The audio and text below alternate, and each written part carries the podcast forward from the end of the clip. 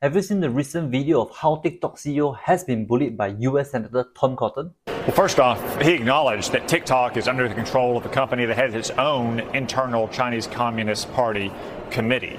After watching so many videos, I don't think I've heard anything that Brother Chew has acknowledged anything that he has claimed. But never mind, let's keep watching. TikTok and its parent ByteDance answers to China.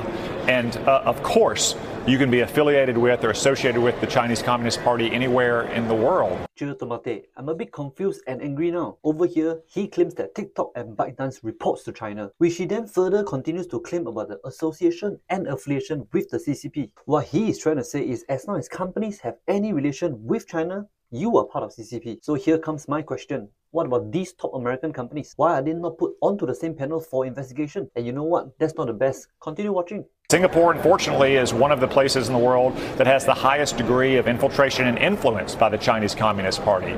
Hey Tom, you don't Singapore, Singapore. You wait, you got evidence or not? You keep grilling my brother Chew and then point fingers at us saying we are CCP related. Hey, can you wake up or not? Our government here is ruled by PAP.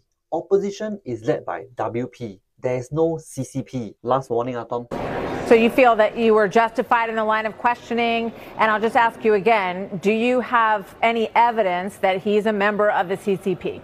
Ah, you see, even your own people also don't trust you, doubting your questioning and asking whether you have evidence. If you don't have, then stop making a fool of yourself. To wrap it up, fellow Singaporeans, we should put our hands together and thank Brother Chew for doing a good job being grilled but yet maintaining his cool and making the US senators look like clowns. On the other hand, I'm actually curious about how our Foreign Affairs Department is going to handle this. So, what are your thoughts about this? Comment below and let's discuss.